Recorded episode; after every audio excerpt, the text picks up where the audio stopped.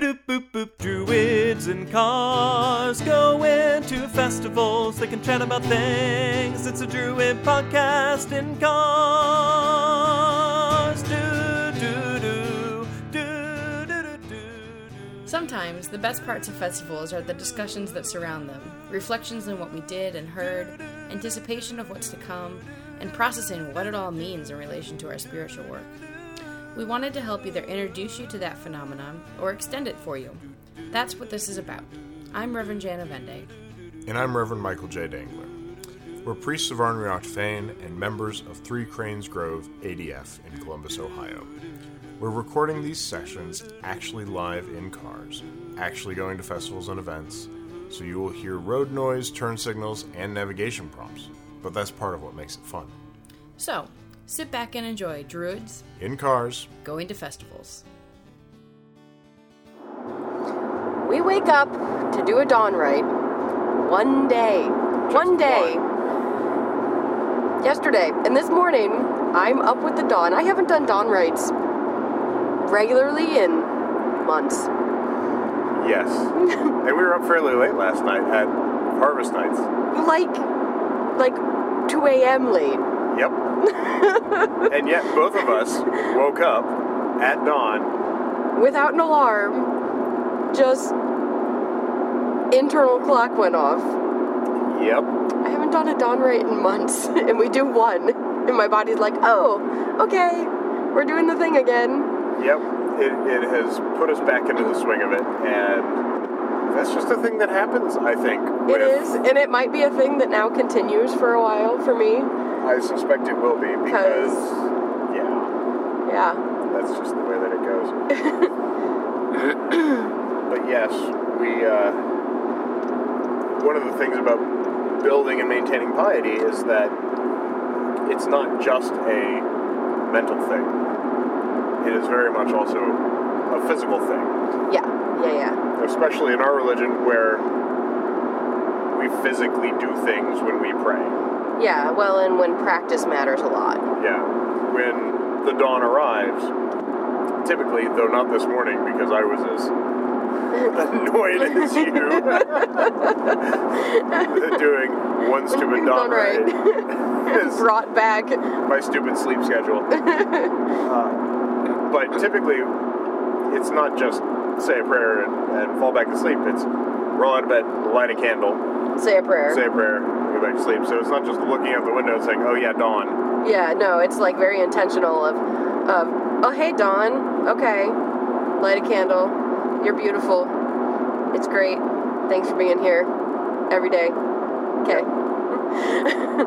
And sometimes it's just that two minute ritual, and then it's back to bed. Yeah. But it's still a two minute ritual Right. where things happen. Yeah. And so our bodies get used to waking up with it. And even though the dawn moves throughout the year, And moves across the country.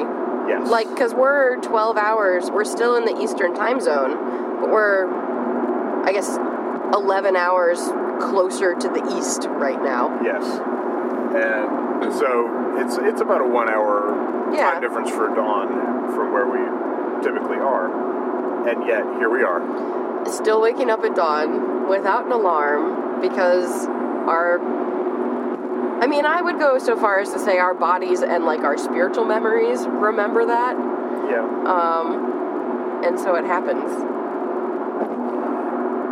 when you build a practice like that, it I, I think that it doesn't just change you spiritually, but it does change you physiologically.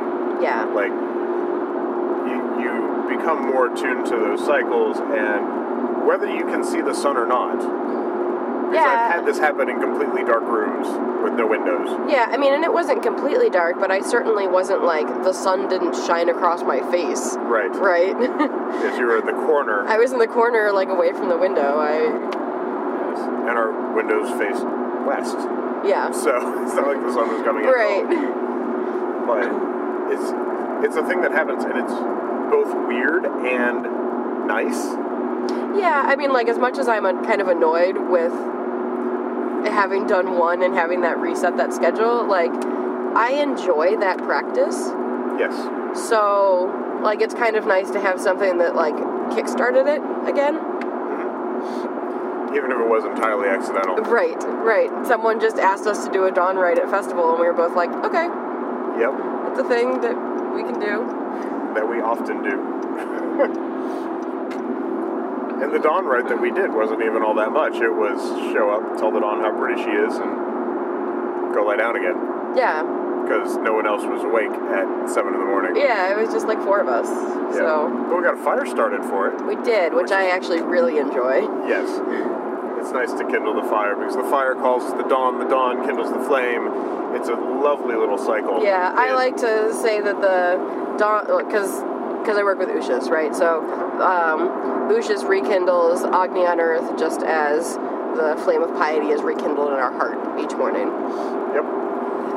Very true. Yeah. The, and we we do these sometimes at festivals, and if we are ever at a festival that you're at and you want to do a dawn rite, we're more than happy to do it. Yeah, I actually, it's one of the things that I really, really enjoy doing at festivals. Yeah. As much as I'm like, oh, we stayed up way too late to do a dawn rite. I guess we're still doing a dawn rite. um, The, the funny thing is, we actually never do stay up too late to do a dawn rite because our bodies just it just happens. Yeah. No, but like I, I also like at festivals. A lot of t- times I don't go back to bed. Like Yeah. I did this time after after the one we did. But Yeah. a lot of times I'll stay up and I'll sit around the fire, and it, it can be. It's very like introspective. And even if other people stay up, it's kind of that like quiet companionship yeah. um, that I think is really nice. Yeah, I stayed up. I stayed at the fire for about an hour. Um, after seven, we, we ended up spreading it out about eight o'clock in the morning, Okay. um, so that it would go out on its own. Um, after not feeding it for an hour. Yeah. And the um, and then I went back and I, I sat down, but I sat out there with Tamara for I don't know that full hour at least, if not a little bit more, maybe an hour and a half. And then we both went back. I think she went to bed again as well. But I, I laid down in bed, but I didn't fall asleep. But Yeah. just, there wasn't anyone else up, and I was waiting for breakfast at 8:30. so, but yeah, it's it's a nice time to sit. It's a good time to get to know people too. Right, because like while it's that kind of quiet companionship, it's also like I feel like the conversations that we have in the car are often very similar to those dawn conversations, where you're just it's a relaxed time to talk to people. Are you saying we should do another podcast called Conversations at Dawn at Ritual? Or just conversations at dawn. That has a much better ring to it. Yes. yeah. Maybe we will do that sometime. Maybe. Thanks for listening, and there's more to come. We welcome your ideas and questions. If there's something that you'd like to hear us discuss in a future episode, please drop us a line at druidsincars at threecranes.org. If you would like to donate, you can do so at threecranes.org slash donate. Druids in Cars Going to Festivals is a production of Three Cranes Grove ADF in Columbus, Ohio. Learn more about our grove at threecranes.org and more about Druidry at adf.org. As always, keep circulating the tapes and let us pray with a good fire.